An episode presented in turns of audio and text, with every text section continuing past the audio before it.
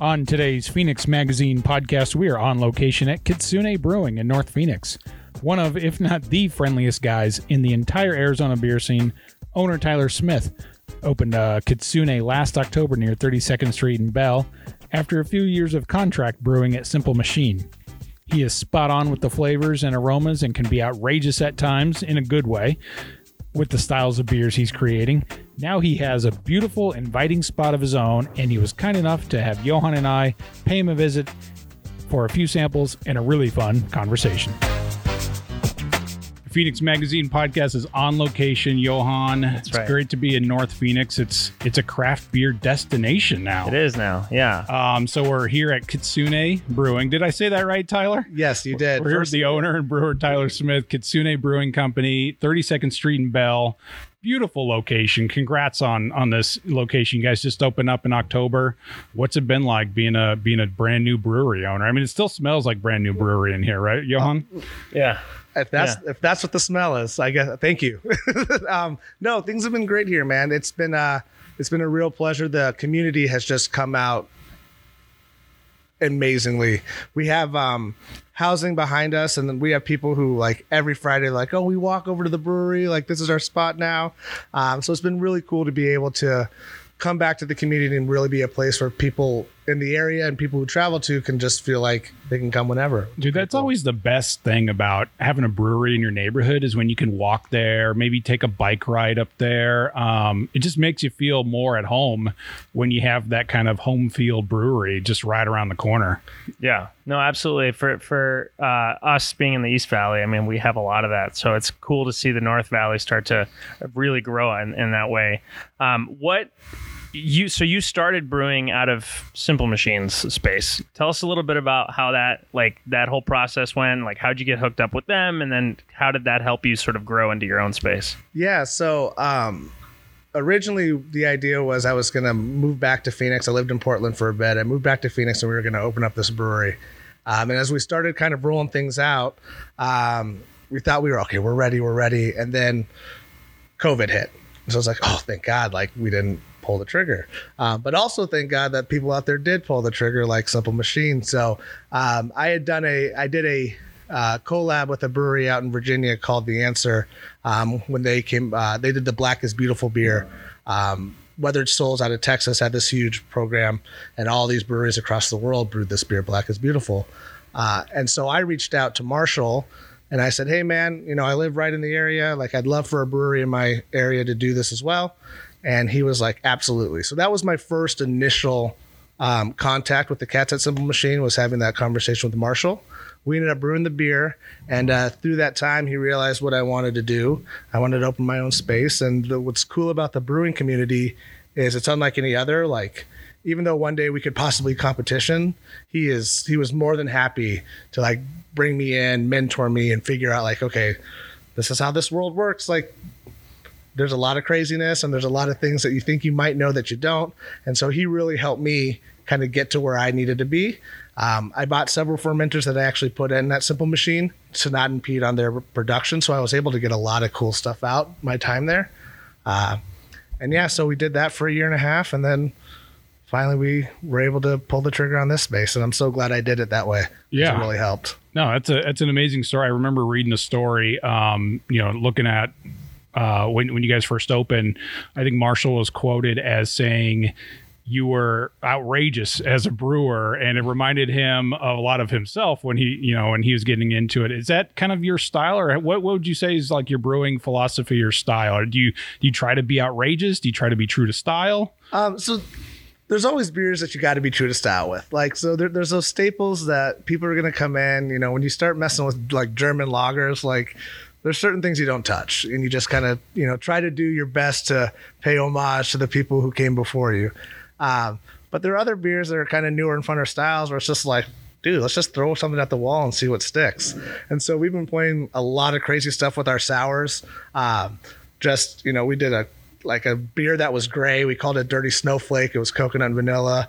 Um, like our hazies too. We just you know try all these different types of hot combinations. And what's great is that everyone in Arizona, like when you start looking at those types of styles, like people are doing some amazing stuff, and we're just you know, right now we're a footnote, but hopefully we can be known as, you know, some of those cats out there who are doing some great things with the styles that people know and bringing them to the next level. I like that. I think you know, the, uh, to, to me, there's like two categories of breweries. There's the super true to style. They make traditional stuff and they do it really, really well. And then there's the the creative ones, and the creative ones tend, for me, tend to be more exciting to visit because you never know what they're going to have, and you're going to try all these different things.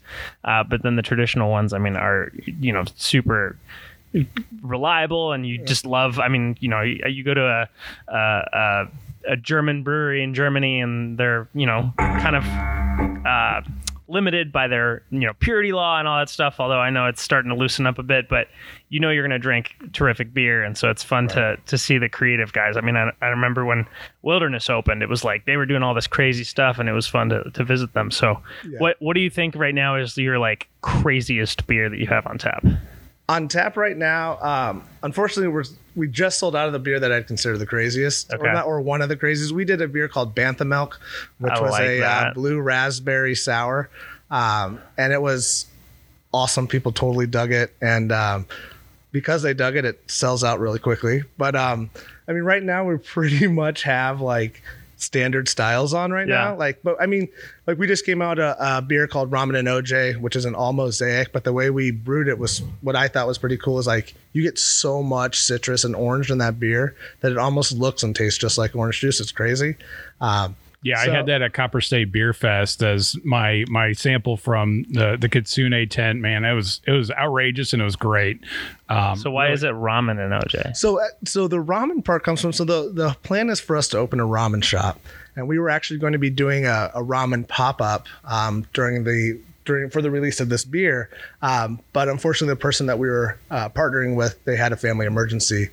But the beer still slapped, so we were, we were like, we still got to come out with this because the beer tastes so good. I love it. Uh, so the idea was that it was. Um, so it's also a um, the name of a song um, that we kind of nicked. but uh, the idea was to do the pop up and release the beer at the same time. Uh, it didn't happen, unfortunately, but the beer still came out and it was Yeah. pretty good. That's awesome. So the the ramen influence behind it. You you you um anyone who's kind of known your store, you've kind of wanted to build that as part of the brewery, right? And Yep. you have a space next door that is not occupied, right? And it's kind of your goal. Is that still kind of in the future plans? Is to to look at that? Yeah, so we um the we rented a spot that has two empty suites next to us for the hope that we were going to be successful enough one day to expand into one of those to open up a ramen shop. Um, during my travels to Japan, um, I'll never forget the first time I had a spicy bowl of tonkatsu ramen with a like a one of their local craft IPAs, and it was just the most stellar combination. And I was like, man, no one no one's really doing that up here where it's like that you know like a brewery people are making ramen people are making beer but no one's opening a brewery ramen shop um, Yeah. which is like ah, you know there's you know maybe there's a niche to be filled and we'll find out once we finally do it if that was a great idea or not but the way it stands now is you know when i'm at home and i have a bowl of ramen like nothing's better than like a nice hazy ipa to go down with it. Mhm. I mean, I'm I'm under the uh, f- I, I have the philosophy that beer goes with every every kind of food. Uh, we were talking about this earlier, and yeah, I mean you have you know beer barbecue, you have beer and like American pub food, you have beer and and pizza, you have like all, all these kind of very typical combinations. But I've, I haven't seen a beer and ramen, so I'm super excited. Hopefully, hopefully that happens sooner than later. That's really Same. cool. Does Phoenix have a lot of good ramen spots? I know we write about a couple of them in the magazine, but have you experienced any kind of like these are these are the must visits? So for me, the best one that I've been to is called Origami down in Chandler. They're doing some really awesome stuff there. Um, you know, there was a spot up in Scottsdale called Cold Sake Hot Noodles that was doing some amazing stuff. Unfortunately, they're no longer open. Uh, you know, to me, even if like you're like, hey, we're doing cup of noodle maruchan, like as long as you're trying to even to elevate that even a little bit, like make it your own. And that's, you know, there's a lot of cool places here in Phoenix who are, you know, some are not as traditional, just like with breweries, right? People are doing some different stuff with ramen. People are doing stuff with different types of restaurants. Um, my whole thing is just try everybody. Like Yeah. someone has, everyone has something to offer. It might not always be your shtick, but like you got to appreciate the people that are in the game doing, doing different things. And always If- go back for a second try. If you don't like it the first time, give it a second try, right? If if someone was uh, you said cup of noodles, uh, if someone wanted to take a cup of noodles at home, you know, those like 15 cent whatever things, and they wanted to elevate it, what would you say is like the give give us a little tip on how to elevate a plain old cup of noodles? dude yeah so you could even like broil some chicken to cut up in there and if you can one of the things that i really like doing is taking some uh, japanese red pepper flake and uh, putting just some garlic and a little bit of oil in a pan. And then just even just pouring that right on top of it changes the entire game of Yeah. the bowl. Uh, i mean the uh, instead of using water use chicken stock. Like there's just little things you can do to elevate you know those those little 50 cent I love it. Yeah, it sounds like you might. Have, do you have any kind of culinary expertise in your background? Oh Because my you were God. you were saying you, you you worked in the corporate world for a long time and then opened the brewery. What's your what's your culinary experience like? Zero. A lot Okay. of a lot of a lot of tears in the kitchen. Yeah. Um, a lot of you know trial and error, trying to figure it out.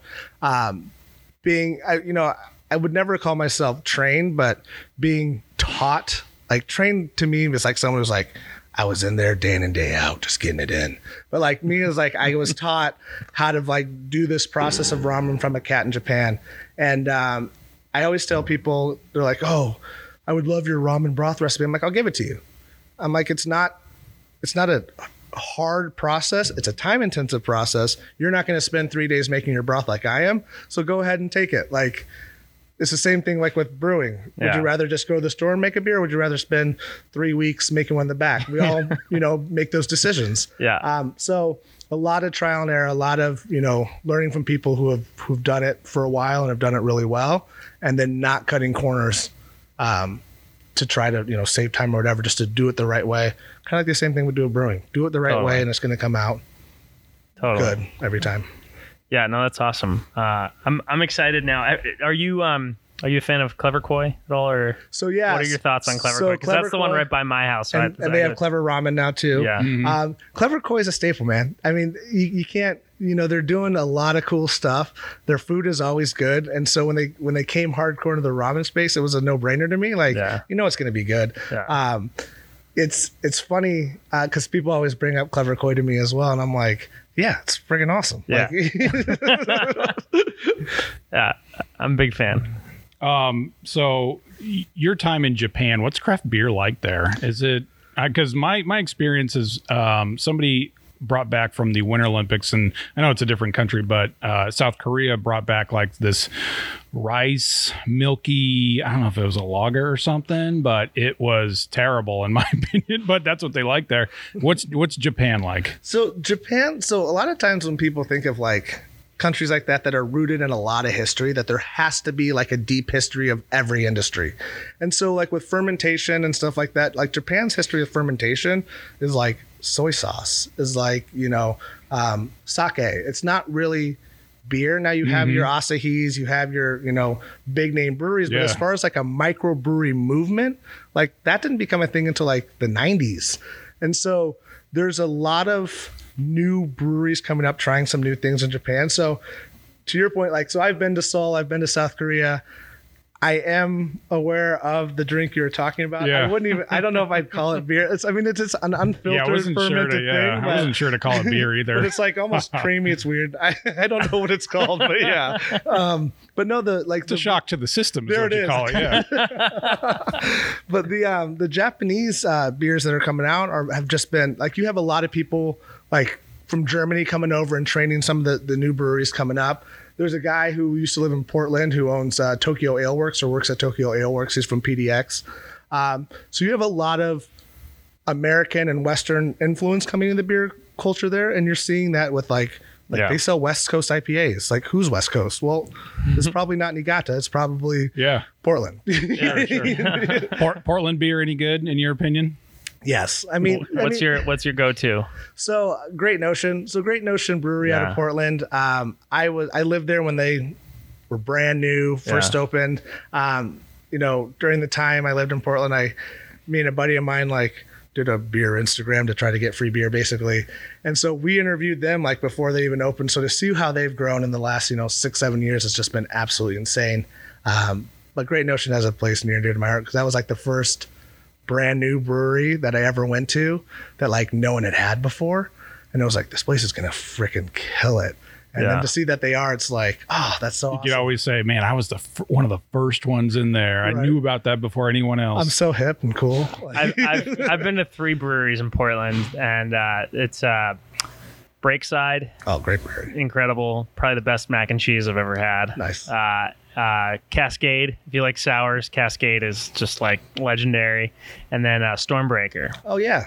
super good beer there too. So any of I've, those, I've had I've had nothing but positive experiences in Portland for beer. any of that, you know, living there, and obviously a great hub of craft beer. Any of that kind of influence what you're doing here at Kitsune? Dude, yeah. So, um, Fort George, um, up in Astoria, they do a event called Festival of Dark Arts, which is a stout festival. And Cool. I we we would go. I've been twice now, and like when you go there, there's like sixty different stouts to try. And so to be able to run that gamut to, to taste, you know, all this stuff, like when we were making our imperial stouts and we were making our adjuncted stouts, it was like, okay, what do I remember from up there where people like what people were doing because there was such amazing dark beer up there. And I'm a huge fan of that. I believe it's stout season all year long. Like, Yeah. don't. I mean, I'm not going to sit in the pool and drink a 12% stout by any means. That's that sounds like a rough day, but um, maybe in the evening. Uh, but no, I like Fort George is doing some just amazing stuff, and they, you know, they were little for years, and they've just blown up, and um, they're just doing a lot of amazing work with different collaborations they do every year and different festivals, and they've really shown to me how like a brewery could branch out into not just serving beer, but what type of impact can we make on the community and Yeah. the beer culture, and they're doing some really cool stuff with that. That's cool. I like that a lot. Yeah, and you've kind of designed this this space really to be inclusive and with like uh, handicapped access and, and other stuff. What what kind of makes Kitsune unique for the Phoenix area? So one of the things that I really pride myself on is the idea of inclusivity. It's like, hey, beer's for everybody, everyone's welcome. And not saying that anyone has said otherwise, oh, beer's not for you, but the idea is like, what does that access look like? So one of the cool things that we did here was um, we created a, a bar that is wheelchair accessible. So you, uh, someone in a wheelchair can come to our brewery and sit at the bar with everyone else, no different, you know. And that was something that was important to me. Is like, I never wanted people to feel like they were an afterthought. And so when we built this space and we left it open, we have, you know, wide walkways. We have, you know, we try to do things that made it appear that, hey, no matter what walk of life you're part of, no matter where you stand or, you know, don't stand, you're in a wheelchair, like we thought of you. And we wanted to make sure that we, that you felt that way when you came in. It's awesome. I love that. I love that. Um, and you kind of have a, a good story that I well known, but you guys got uh, Kickstarter um, helped you out. Uh, is that is that the way to go, or is there um, like unintended like hidden things that you might not know about Oh my for pe- for people wondering? Yeah, so Kickstarter is um, a double-edged sword, blessing and curse type of situation. Um, it, it's a really cool way for you to hopefully get your name out there. Um, the thing about Kickstarter though is that you have to have your name out there a little bit before. I mean, a lot of the Kickstarters fail because there's no, you know, market yet because they don't know who you are, what you're doing. Right. Um, so the only main reason I believe my Kickstarter worked is because of what I did with Simple Machine. I was able to get my beer out there. People knew Kitsune before we launched the Kickstarter. Um, and then I also, um, I'll be honest with you, I pretty much copied Megan Greenwood's Kickstarter like rewards and stuff. She's an amazing brewer owner, great person all around. Um, and I always tell them like, you're the reason why you're, you're the reason that I did well, and you're also the reason I have the headache of getting some of these rewards out. But I appreciate you on both ends. Um, but no, that's the the hidden part about it is you do all this work, you get them, you know, you get all these pledges. Kickstarter obviously takes a rather larger chunk than you Sure. feel comfortable with, Yeah. and, and then it's like fulfilling the rewards Yeah. like thankfully we had a lot of rewards that were brewery um, forward like mug club. Like there wasn't much i had to do with mug club you know. We had shirts. We were making shirts anyway so sending them out wasn't a big deal. Um, but like as time goes on i don't care how prepared you are like stuff while they fall through the cracks vendors will um, disappear on you and so now you're playing this like i'm opening a business and i'm having to you know hunt down a new vendor for something I thought was already done, and now I got to start almost all over. So, my only suggestion for Kickstarter would be like, if you're doing rewards or when you're doing rewards, make it something that is so easy and seamless. Yeah. Um, something that you probably are already planning on doing. Um, and that way, uh, fulfilling it's a lot easier. Nice, Because when yeah. you start rolling out, it's it becomes cumbersome. Is that what the uh, the founders list is on the side there? So yeah, so this is the founders wall on the side here. That was uh, one of the one of the Kickstarter um, rewards was it was like Mug Club and Founders Wall, or you could pay extra just to be on the Founders Wall. Uh, but like even that was like we had one company who was doing it, and then like when I thought it was gonna be oh, when I thought it was gonna be done, they're like, "Oh, we don't do those anymore." I'm like, "You said I knew it was gonna take two months, but." You could have told a brother like Yeah. a month ago we weren't doing it. Uh, but thankfully, you know, with some of the, you know, vendors that we've used with other things, like, oh, we do those, so we were able to pivot. But Totally. yeah, Very cool. Um, any plans for distribution in the future or anything like that? yeah. So right now we actually are distributing a little bit. Oh, yeah? um, we're in a more of a come to us, not come to you situation right now, where it's like, hey, I'm if we have the beer, the allocation to to get some stuff out of here, like.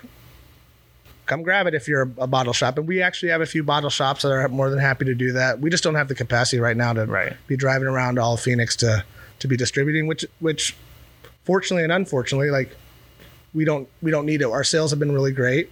Um, like we can sell it in house, but I also understand like to the cats on the east side, you know, how do we how do we let them know we're there? Well, we need to go to Bottle Shop 48. We need to go to you know Sleepy Whale. We need to sh- get the, our name in front of those guys. Yeah. And so that's the the bad part about it is we don't have the capacity to make those trips, you know, weekly. Right. Uh, but thankfully, uh, we're we're starting to get the distribution channels back open. You're staying to be. busy enough here, pouring your own beer here. It's never a bad problem, right? Right. No, and that's the thing, right? So it's been we've like I said earlier, the community has just been absolutely unreal.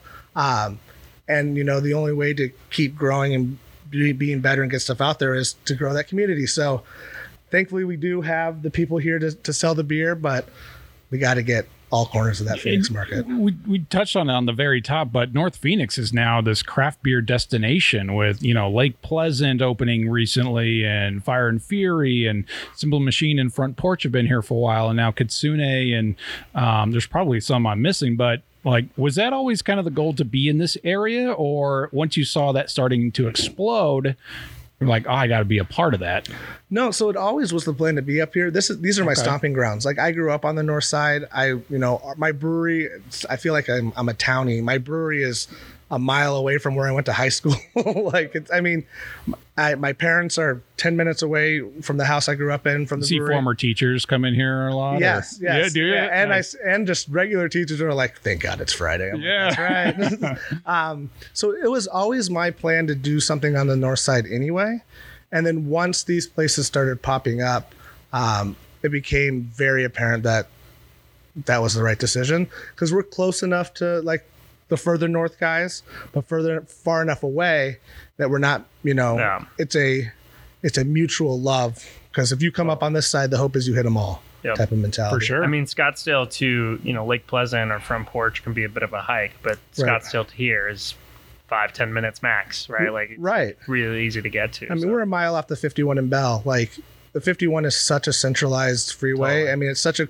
I mean, now that we're talking infrastructure, like the the freeway here in Phoenix is so dope because it literally cuts through like Yeah. the center of everything, and so getting to us is not yeah. an issue for a lot of people. It might be the easiest one to get to, to be honest, from uh, just getting off of a freeway. yeah. Boom, you're right Well, there. now hundred mile too. oh yeah, Yeah, Sue's they're- doing some awesome yeah, stuff over yeah. there. So I mean, in, the, you- in you this area, a- you're Yeah. part of like such a cool group of brand new, you know, within the last let's say six months breweries. Uh, it's it's so cool to see even more. You know, we I remember a year ago, two years ago, we're like, oh wow, the Phoenix brewing scene has like blown up so much, and it just keeps going, and it's awesome. It I really like does. bring them on more. Well, and that's the thing. I, you know, I've heard some comments like, "Oh, oversaturation," and I, I think, I don't think people realize like what other cities look like. Yeah, Like we have 120, 130 breweries in Arizona. Like that's how many they have in And- SoCal. Like and we're the uh, fifth largest city in the country, so like right.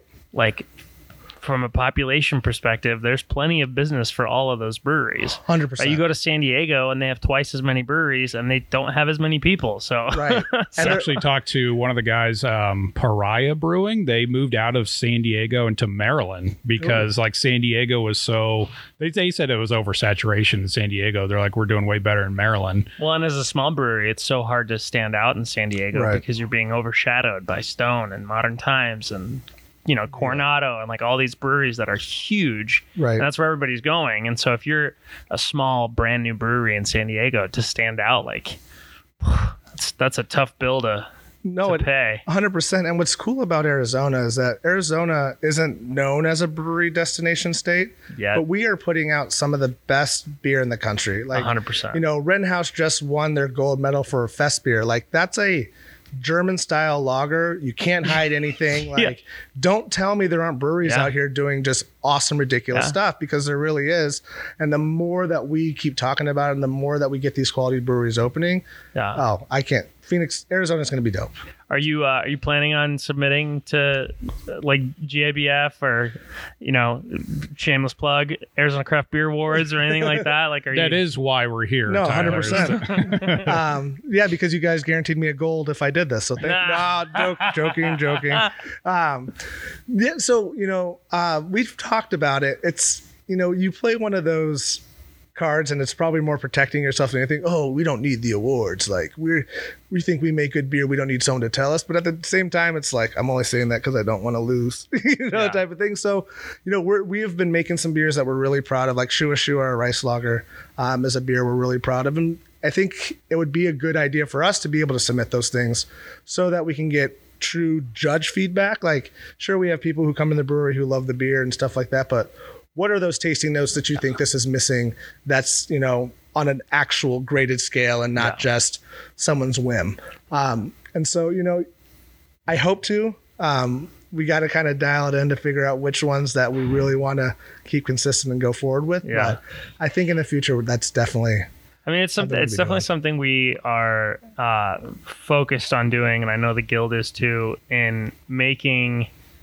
our awards, the Arizona Craft Beer Awards, that right, is making sure that whether you win or not, you're getting feedback that helps you do something actionable Right. feedback that's going to help you either improve your beer or if you don't want to improve your beer if, i mean if you don't want to follow that feedback you don't have to but you're getting something right from you know judges who range from you know very experienced BJCP GABF judges all the way up to people who have never judged before and are trying it for the first time. So um, that's really what we're hoping we can kind of maintain into the future is making sure you're getting more you know actionable tasting Yeah, notes there's some and not judges just that like, can tell that carb it, it or might just.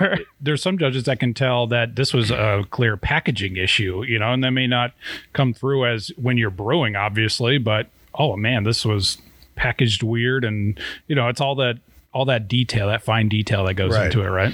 Yeah, no, it's um, you know, we've we've had issues before, not issues in like it's always it's rampant, but like one time when we were I was canning at Simple Machine and um it was like every sixth seal was like screwing up.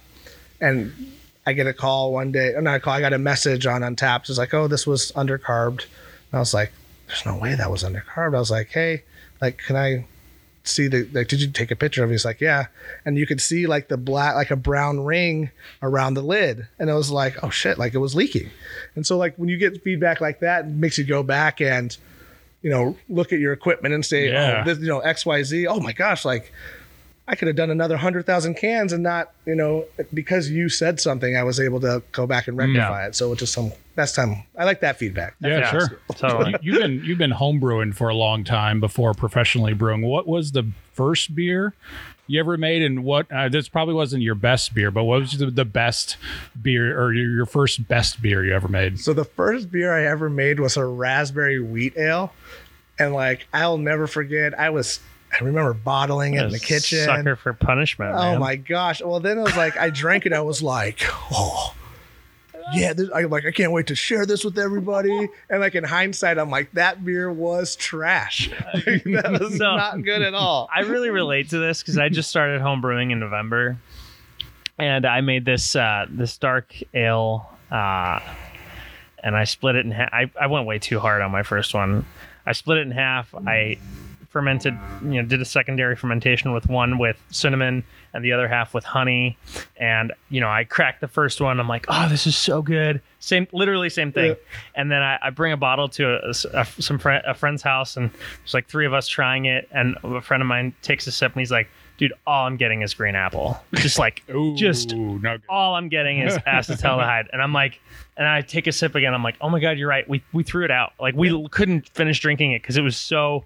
And you know, I'm like blinded on my first No, tasting. 100%. And so it's like I I totally totally related to that story. It was like, yeah, dude, my first beer, it's so good. It's like, ah. and and and like it makes you wonder like like I was homebrewing for a long time like with rose colored glasses you know like just family and friends over and over telling me oh yeah your beer is good like uh America's Got Talent that bad singer but my parents said I was good your parents lied Yeah, Like, you yeah. know? and so it's like or they how- just didn't know. Right. And like, how many bad beers did I give to my friends and they just smile and nodded? Like, it was crazy. Uh, I would say my first best beer would have to be about seven years ago, is when I wrote Forager, which is our flagship hazy Yeah. IPA. Um, the reason why now Forager has changed crazy amount since that day, but that was the. I have an older brother um, who is very honest with me to a fault. Um, he was the first one who ever said my beer was trash. But when I gave him Forager, he took a sip of it and he goes, "This is better than 85% of the stuff on the shelves right now." He's like, "I would buy this." And I was like, "Oh, whoa!" Like, usually, Are you usually feeling you're just okay? Are you are yeah. you okay? Like It's usually quiet or uh, disrespect. I was like, I wasn't ready for that. Um, but no, like, and so that was. I went back to that beer and I, I was like, okay, this is the one that I'm gonna take to like different homebrew, you know, clubs and like, you know, okay, hey guys, can you really taste this for me and see like get like tear it apart type of stuff.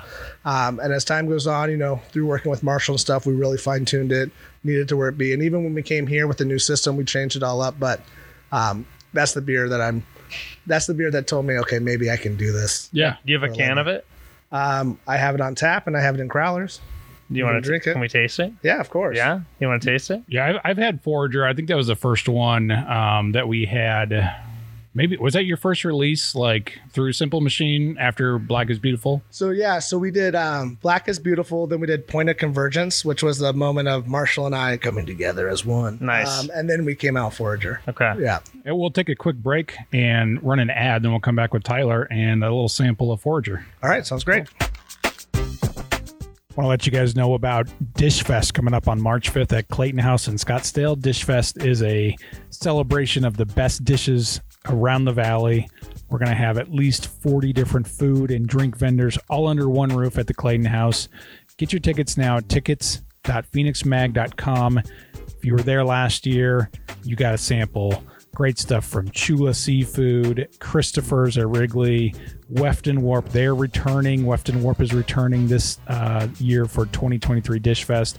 Black Sheep is returning. Huss Brewing will be there. Um, Phoenix Beer Co., our Arizona Craft Beer Awards uh, Best in Show winner great dishes. We've lined up uh, Caldwell County Barbecue, Superstition Meadery returns, Tia Carmen, one of our uh, favorite new restaurants of the year. They're all going to be there at Dish Fest coming up March 5th at Clayton House in Scottsdale. You don't want to miss it. Get your tickets today at phoenixmag.com or log on to tickets.phoenixmag.com. All right there under the Dish Fest.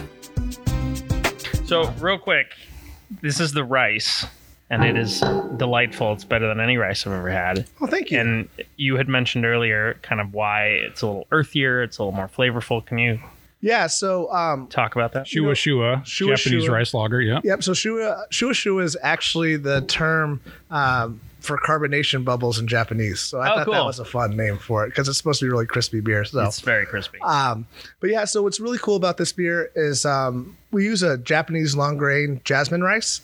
Um, and even just eating it, like if you were to do like a minute rice against a jasmine rice, like the flavorfulness is you can't match it. Like there's an earthiness to it. There's a slight funk to it because of the way the germination of the rice.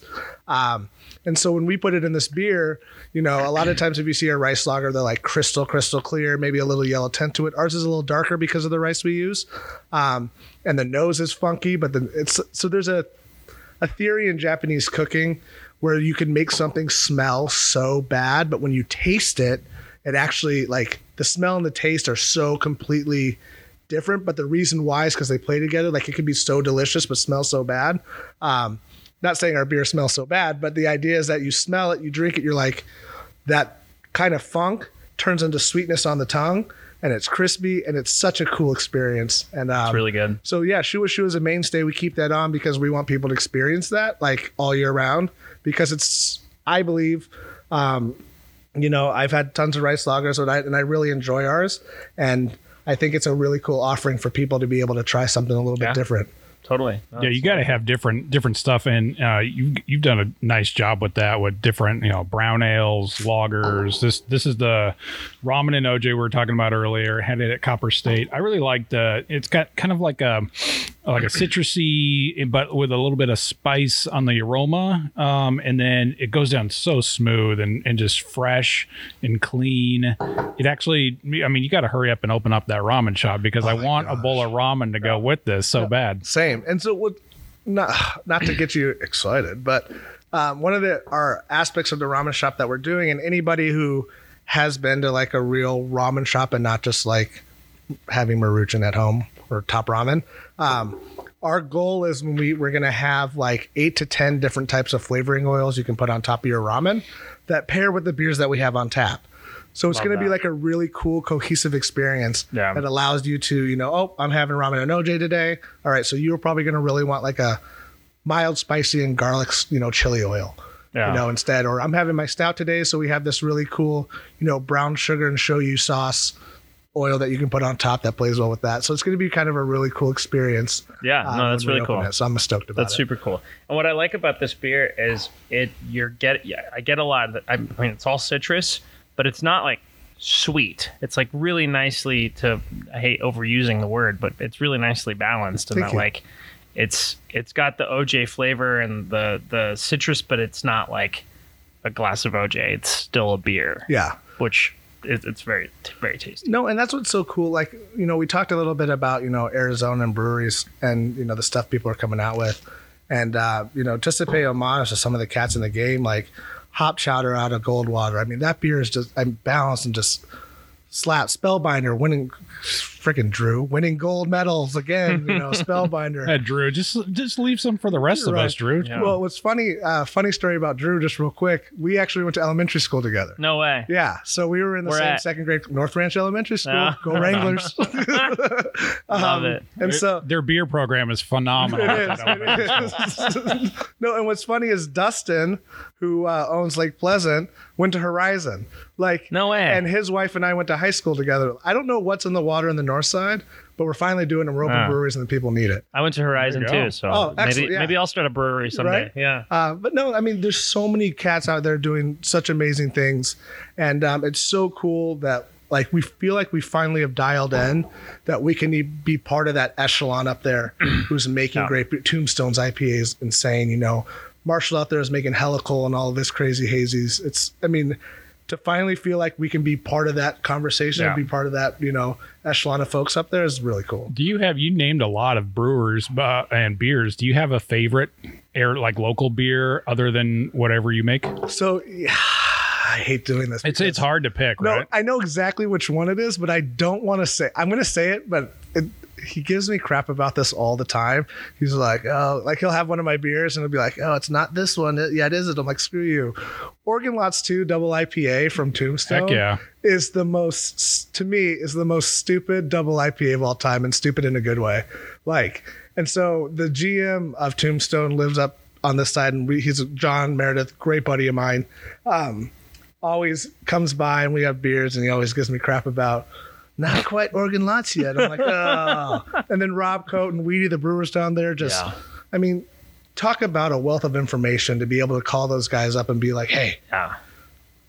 my fermentation stuck. Like, Oh, yeah. what do I got to do? He's like, well, you can either get screwed or these three things that might kick it off again. Like, Yeah. but to, I mean, like I said earlier, the community's awesome. Everyone's been open, and but Oregon Lots too from Tombstone is just, I, I do love that beer too. Yeah, when that first it. Came good. out, man, so good. And, So um, good. It's it's almost like they they just do that one, and they because they used to do like a triple and a single with that, but Yep. if you just do the double, and we're just fine with that. all day long, right? And To the point of when we opened, we only had eight beers on tap when we opened. But I called down there. I'm like, can I get some Oregon Lots that, so I can just enjoy it myself up here as well? I like that I too because I mean you you lived in Oregon. I I grew up in Oregon. I li- I uh, grew up in Hillsboro, Oregon. You Hey, probably that's know I where that live. is, That's- right? I actually, you so I live always there. say Portland, but no, but it's like when you say I lived in Chicago. Yeah. And you're like, but did you really? Or I lived in Phoenix, but you Right. grew up in Mesa or whatever. Right. So I actually lived in Hillsboro. Yeah. Yeah. So, um, the uh, uh, where was I going with that? The um, yeah, no, it, there's there's a little bit of that kind of nostalgia for oh, it's kind of got that cool Oregon like trail logo on the thing on the can, and Yeah. that kind of takes you back a little bit. And like you, you have a little bit of pride of. Man, I, I'm from the state where like these hops are making the beers that I love here in Arizona, and I, I always appreciate that. No, and so when um, I was telling you a little bit earlier about my brother, he lived in Seattle, so we would drive through. We'd drive through Yakima Valley, hmm and like I've driven by the Yakima Valley hop farms, and it's like it's so crazy that you know I buy Yakima Valley hops to make these beers, and to know that I've seen the trusses where the hops are growing up, and I've seen the trail of hundreds of pounds of hops on the ground as these trucks are transporting it, and you're just like. Is this why my hops are so expensive? Because you, you just left a thousand pound trail on the way there. Um, but no, it's it's super neat to your point to be able to to see where some of this stuff is actually grown and made. Yeah. Um, and then to be able to use it now down here is really super neat. Yeah. I think the other thing too is uh, what I love about the Arizona beer scene is so many people are using, are making like Arizona beers and that they're like using local ingredients Yeah. and like bringing in local flavors. And uh, do you have any beers that you think you're doing that, or do you have plans to do something like that? So here, like the issue is, and it's no different than what we're doing here with like obviously a, a pint of my beer is going to be more than a pint of Coors, right? Like that's just the fact of the Sure. matter. And not to diminish quality by any means, but like my malters that I use, like they're a grander scale, so my the price is a little bit low. There's some like um uh, what is it? Uh, our grain R and D out of Phoenix. They are Yep. making some great malts. Unfortunately, when we're just starting out, like every penny counts. So Right. my hope is to be able to to splurge and do those things one day. Um, I've met with them a couple times. Amazing folks up there, um, and it's just like ah, I just I gotta figure out you know how maybe it's even adding like ten percent American uh, American Arizona grain Yeah. um, is something that you know in the interim to maybe possibly do. But I would love to be able to make several of my beers, Yeah. uh, some new beers that are just like straight out of Arizona. Yeah. You know, it's Like- something I th- I've been thinking about. We have a lemon tree in the back or- in our backyard, and it produces like a metric ton of lemons. And I can never. I mean, I I love making lemonade, but like I can't. This is too much. and I know a lot of people, you know, have a grapefruit tree that produces way more grapefruits than they could eat, and like people are putting them out in boxes on the street. Like I've always wondered if it would. I I don't know if any other breweries are doing it, but like putting out like a community thing of like if you have extra citrus, just bring it to like our brewery, and we'll make a beer with this. Well, that's like, what Huss does with Oh, do um, they? Senfo. Yeah, Okay. their Senfo citrus IPA. They invite everyone to in Central Phoenix to bring all their grapefruit and lemon and that sort of thing. that's fun. Yeah. No, well, that- if you want lemons, let me know, man, because my tree's about That- to that- fall that's the one free ingredient I think you can get in Arizona, right? Lemons, making make a Radler beer. yeah, there Yeah. you go. That'd be tasty. I for think the summer, man. There Yeah. are wild hops that grow out in like uh, like Greer and you know the White Mountains, and uh, but I think the Arizona Wilderness guys are out there picking it uh, before anyone else can get out there. Actually, so. what's super cool That's is spruce tips. yeah, Oh, exactly. so- what are you back in Portland? Jeez.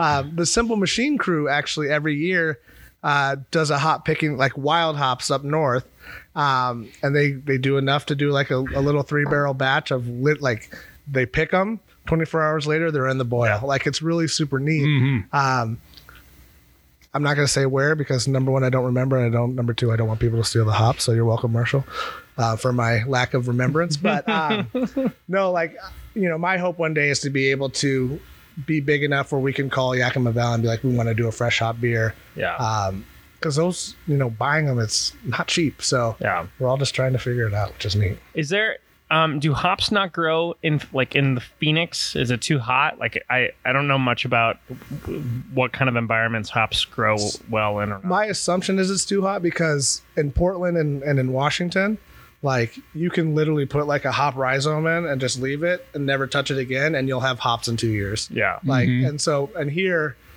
I, I just think it's probably just way too Probably, Probably would have have to to do be, like uh, indoor, like sort of hydroponic Yeah. type of thing. If like you an wanted to do that. experimental type thing. Yeah. And we won't be making hops if we're doing that. No.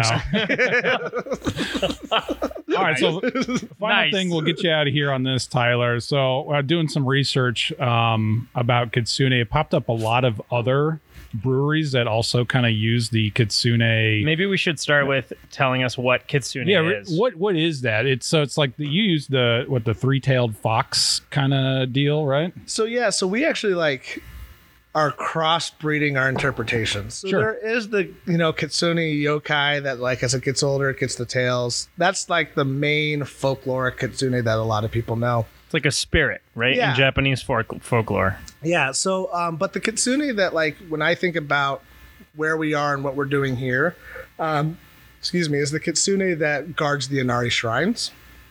So the Inari shrines is where the Japanese people go to pray for like agriculture, health, wealth, the community, and kind of as we talked a little bit, like this. You know, not only just being here now, being at my community, this is where I grew up. Yeah. And so the idea was to bring the place back to where I grew up and to create a place people can come into. And the kitsune is what guards this, is, is what's, you know, protecting what we're trying to build here. That's cool. um, is the thought. But like people see the logo, they're like, oh, Naruto. And I'm like, yes, I love that too, but no, you know, but, um, but yeah, so that's where our thought process for the Okay. logo comes from. Very good. Well, we have um, a little quiz. I'll I'll tell you the the name of the beer, the brewery, and you tell me what city or country it might be in. Okay. Because they're using kitsune all around the world. If you didn't know this, I do. Yes, I So- knew some of it. Yeah. Um, how about this first one? Kitsune Dreamer IPA from Marz Community Brewing, where they talk about like beer on Mars. I was going to say it's like, it's still on planet Earth. Yeah. Um, well, I'll give you a hint. It's here in the U.S. I was gonna say it feels like America. it's a major city. Um, A lot of these I've never heard of. Some of these breweries. Dallas. Uh, it's in Chicago. Oh, so Mars dang. Brewing. Uh, Don't judge me, Chicago people. So, all right. So another one that's that's a little bit international here, a little Okay. global. Um, uh, I- and just reading the some of the description on this, apparently it's three Japanese women that opened a brewery um, in another country Heck yeah. called Japus Brewery, um, and they brew a Kitsune Belgian Tripel or Dude. triple. sounds Do you say delightful. tripel or triple? Tri- I've always said tripel. When I'm feeling fancy, I say Trapel. yeah, So- totally. Just before I answer this question, I just have to. I do have to say this. So Marshall and I, for their three-year anniversary, we brewed a Belgian Trapel, and so this was a. True, And those beers are out right now, right? They are out Yeah, right yeah. now. Yeah, this is a true conversation we had. Are we calling it a tripel or a triple? I'm like, I mean, what are the and the, texting back and forth? I'm like, well, like how, like how do people normally say, say oh they like say it both ways? I said, well, we are bougie, so we're going with tripel. Yeah, yeah. yeah. I like that. Even the brewers themselves don't know how to say some Here's of the my words, thing. right? If it was triple, it would be spelled P L E. but they come out. They can come out that way though Right. too. But Yeah. if it's spelled P E L, Your fans. is it is it double or Dubel? it's Dubel. Dubel, right? Yeah. That's how I say it. Yeah. If it was double, it'd be spelled D O U B L E. I'm going against the grain. I'm going to say double. Okay. no, I Like- would say like if you were Dubel to make a Belgian double or a Belgian Dubel. Yeah, you're right. I think it's how you how fancy you want to Yeah, sound, right? yeah, and I wanted to sound. We Yeah, we like wanted that. to sound fancy. It was the anniversary, man. Yeah. we gotta be fancy. Yeah. Like you say champagne or champagne? I think you we say we say champagne. Pagne all day. So, anyways, the, the Sorry, go back to the Kitsune Bel- the Kitsune Belgian Tripel from Japus Brewery. What country is that from? well, Japus feels like Trappist, even though without a T. It's it's Japas. Japus. Japas. Oh, um, dang. Italy. no, it's uh, Brazil. Damn it! I mean, darn it. Wild, wild. Dude, I gotta that tell you real quick. they quick. opened up that in Brazil, but there just you go. just to interrupt, this ramen and OJ, I has gotten like it was good on the first sip. It's just gotten better and better Oh, thank you. and better. Like I, I'm telling you, I, I when I went to year ten, got that at Copper State. I urged my friends to go there and like, here, take a sip of this, and I, they missed out because they were they were in line for another ten, and I'm like, you guys are missing out. You got to go try Tyler's beer. that you know and that's what's so like i said so cool about the arizona beer industry and i think people are finally starting to come on board and, and be a part of it is some of the new guys like myself we were trained by the people you love Right. not and not necessarily trained but like we were helped by the people you Totally. love so like my hope is as people start seeing like my hope is that i get to help someone one day right?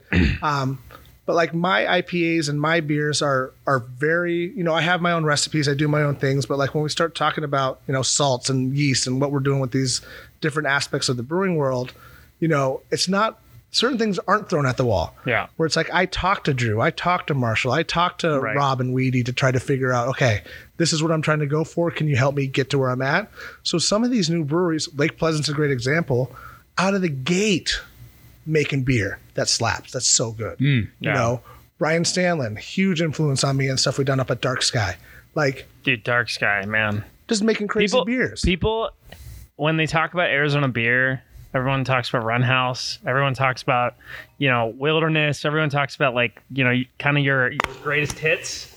But like, I feel like so often.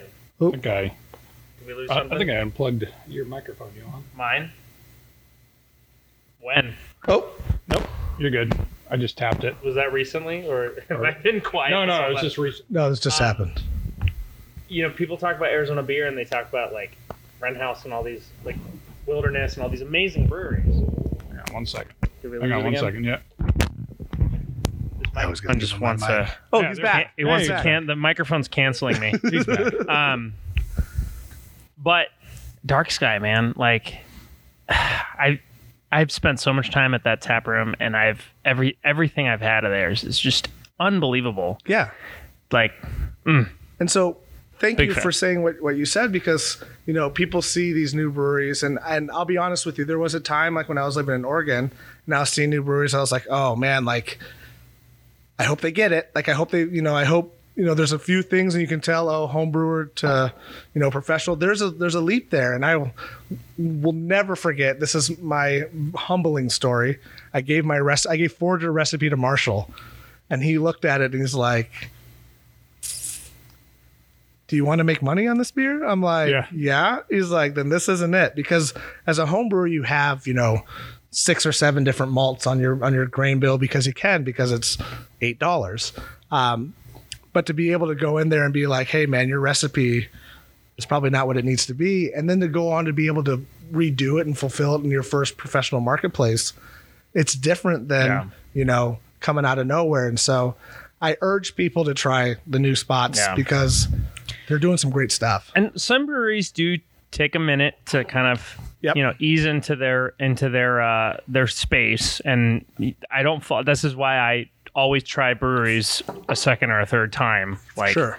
but um yeah i mean you guys are killing it right out of the gate i remember last year at the copper state beer festival uh, it was uh at astra's first Yep. first festival and I'd never seen them and I went and I was like blown away by ev- everything they were doing For sure. and like sometimes it's when you go to a beer festival sometimes it's the tent that doesn't have a line that's going to have better beer than the tent that has the biggest line Well, like our tent was white.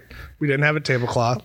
Like I get it. Like, don't get it you, twisted. you were barely more dressed up than the steel cactus guys. I think they just had like a piece of wood in front. yeah, yeah, yeah. Well, I just talked to that guy, and he said he had uh, built his jockey box like the day before. Yep. Like just like patched it together. But those were like two of the best tents to get beer at Yeah. at that and funny yeah. story, Angelo, the owner of Yeah. Steel mm-hmm. Cactus, actually called me like a week before, being like, "Hey, you doing Copper City?" I'm like, "Yeah, I think so." He's like, "We're not really re- ready, like as far as like tents and everything." I go, "Dude, me neither. Like, let's just freaking go out there and do what we got to do." so, but Steel Cactus and Angelo, those guys, like I said, brand new cats out there. yeah.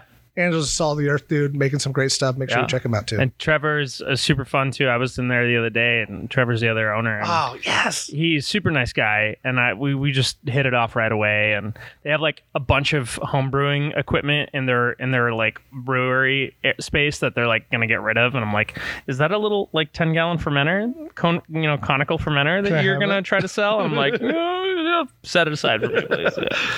Oh, Well, cool, guys. Back to your question. Yeah, I apologize. We we just tan- Dude. we just took the tangent. I apologize. We're vibing. It's cool. So yeah, no, I think we I think we hit it off. Like uh, Johan hit it, hit it off there. We hit it off here with Tyler, and we appreciate your time. Um, really great brewery here at 32nd Street in Bell, Kitsune Brewing. You guys are open most days during the week. Uh, not on Mondays though, but uh, We're closed like Mondays, Three yeah. o'clock uh, most days, two on Friday, noon on weekends. Um, get down here, check it out. Make North Phoenix your br- craft brewery destination Yes. at least once in a while and not not just stick to your your Phoenix or your downtowns or your Gilberts or your East Valleys. Get up here to North Phoenix, check out the whole scene up here. Tyler, thank you so much. No, for, thank for having guys. us in. No, thanks for your for time. this coming is awesome. I appreciate you guys and thanks for coming out. Cheers. All right, thanks to uh, Tyler for allowing us to come in, spend some time, getting to know him and getting to know Kitsune Brewing a little bit more. Love their beers, love the location, recommend it. 32nd Street and Bell, right off the freeway, the 51. Next week, we're going down to the East Valley. Going to chat with the owner and head brewer at Uncle Bears. So look forward to that. Until then, order me one.